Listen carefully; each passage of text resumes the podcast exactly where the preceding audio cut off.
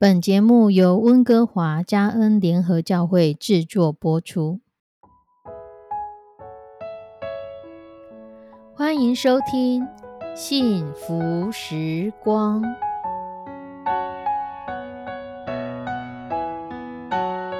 亲爱的弟兄姐妹平安，我是 Judy，很开心今天您收听这个节目。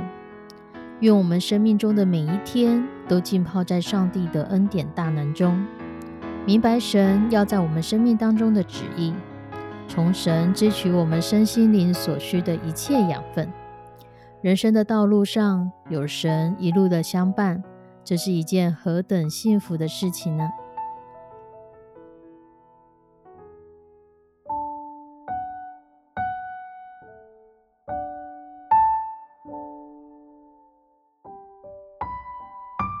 亲爱的弟兄姐妹，如果是为人父母，一定是看过圣经箴言中所写的这句话：“不忍用杖责打儿子的，是恨恶他；疼爱儿子的，趁早管教。”我们都很害怕成为溺爱孩子的父母。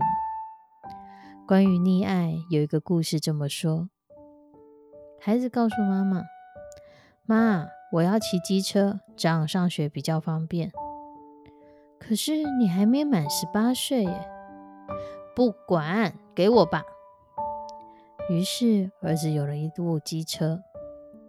过了一段时间，儿子又来找妈妈：“妈，我要一款最新的手机，不然跟朋友在一起好没面子哦。”母亲问他：“那旧的怎么办？”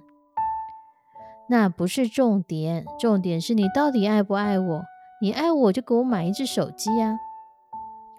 于是妈妈没有再说什么，给宝贝儿子买了一只手机。不知道从什么时候开始，孩子要什么，母亲就给什么。母亲心里想：这世界上我只剩一个我最爱的人，就是我的孩子了。我可不能失去我儿子的爱。直到有一天，儿子打电话找他：“妈，我现在要一笔钱。”他把那笔数目说了出来。母亲听完，大叫一声：“你开什么玩笑？这不是开玩笑，我需要那笔钱。”“不行，不行，你赶快回来，我们慢慢的谈。”儿子大吼一声说：“原来你爱钱比爱我还要多！”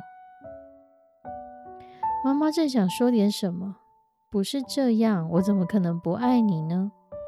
但孩子已经把电话挂断了，因为他没有教会孩子怎样听人把话给讲完。他心爱的孩子已经听不懂人话，听不懂所有拒绝他、背逆他、反对他的话了。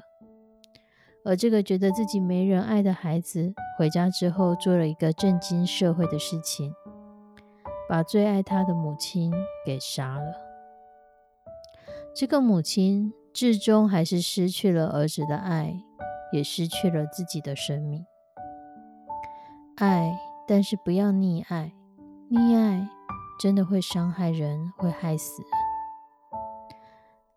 在另外一个故事里面，一个从小被宠坏的孩子，长大之后无恶不作，最后被捕入狱。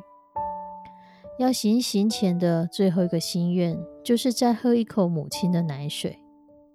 结果母亲真的来了，他却把含在口中的乳头给咬掉了，因为他觉得他人生会变这样，都是妈妈害的。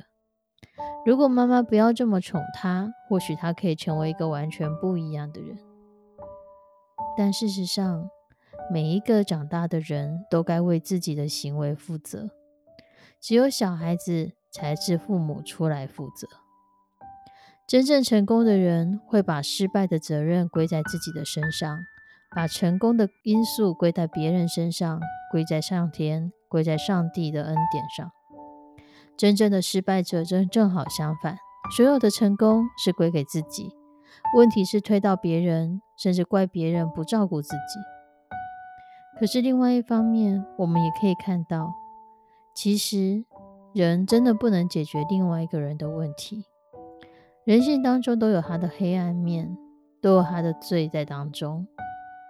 爱却不要溺爱，如何为心爱的人警醒，用祷告守护他们，是我们该学习的。在商业周刊曾经看过一个文章，叫做《溺爱战争》。在文章中指出，早期的人生活很清苦，现在呢，物质条件、生活素质都提高了很多，所以父母开始产生一种补偿心态，希望自己的孩子不要这么辛苦，所以小孩要什么，父母能够的就给，就造成了所谓的溺爱。而有三分之二的父母都承认自己的孩子已经被宠坏了。在台湾的社会也出现了许多富二代的负面新闻，没有办法善用父母所留下来的资源，反而仗着有钱有地位，过着挥霍无度的生活，甚至伤害他人，犯下重罪，使父母伤心流泪。溺爱不只是存在富裕的家庭，更存在在每一个家庭当中，有不同的父母舍不得孩子受苦。甚至在孩子还没遇到问题，就帮忙解决问题，剥夺了孩子学习的机会。亲爱弟兄姐妹，或许对于教养，我们都仍在摸索。我们也是有了孩子之后，才开始成为父母。或许我们仍不知道该怎么做，而未来的事情谁也不知道。但我们可把孩子交在神的手中。我们可把我们的家庭交在神的手中，可以把我们遇到的一切难题都交在神的手中。求神帮助我们介入我们的家庭，介入我们孩子的成长。求神帮助我们，让我们的孩子是走在神的命定当中。求神帮助我们有从神来的智慧，知道怎么样管教这个孩子，怎么样教导他、引导他，成为神为他命定的样子。我们一起来祷告。慈悲爱我们的上帝，主，你知道每一个人，你最清楚我们的孩子该如何教养、如何调教、如何疼爱，才可以帮助他长成主你要为他安排的样子。求你来帮助我们，成为是与你一起同工来管教孩子的。求你来帮助我们在与你同工同行的路上，主有你的恩典与我们同在。让我们的家庭真的是成为耶稣是我们家之主。主，你是我们家的主，你来管理这个家。我们家的每一个人都让你来管理，也求你来保守收听这个节目的每一个弟兄姐妹，将我们的家庭都交托在你的手中。或许我们面对的难题不只是孩子，还有夫妻关系、婆媳关系、姻亲关系，很多很多不同的问题，我们都需要你管理我们的家。求求你来帮助我们，在这个尺度拿捏上，给我们从你而来的智慧。献上我们一切的祷告，祈求奉主耶稣的圣名，阿门。亲爱的弟兄姐妹，愿神帮助我们，好使我们的家真的是基督为我家之主。我们下次再见，拜拜。